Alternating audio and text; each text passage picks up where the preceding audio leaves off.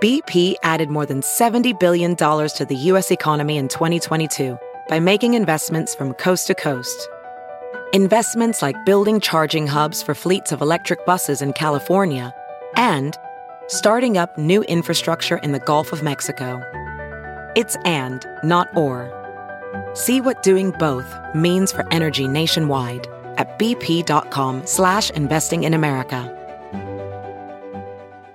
Good morning. I'm Margie Ellisort, Fox 2 with your St. Louis news, driven by Bommarito Automotive Group. A shooting leads to a standoff early this morning in the Metro East. It happened just before 1 this morning in Collinsville. A person was found shot and barely conscious on Leland Street and California Avenue.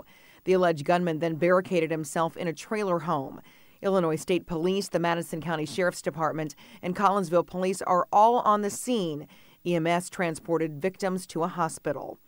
A late-night police chase ends in a crash, this in the Metro East. The pursuit started around midnight in Madison, Illinois.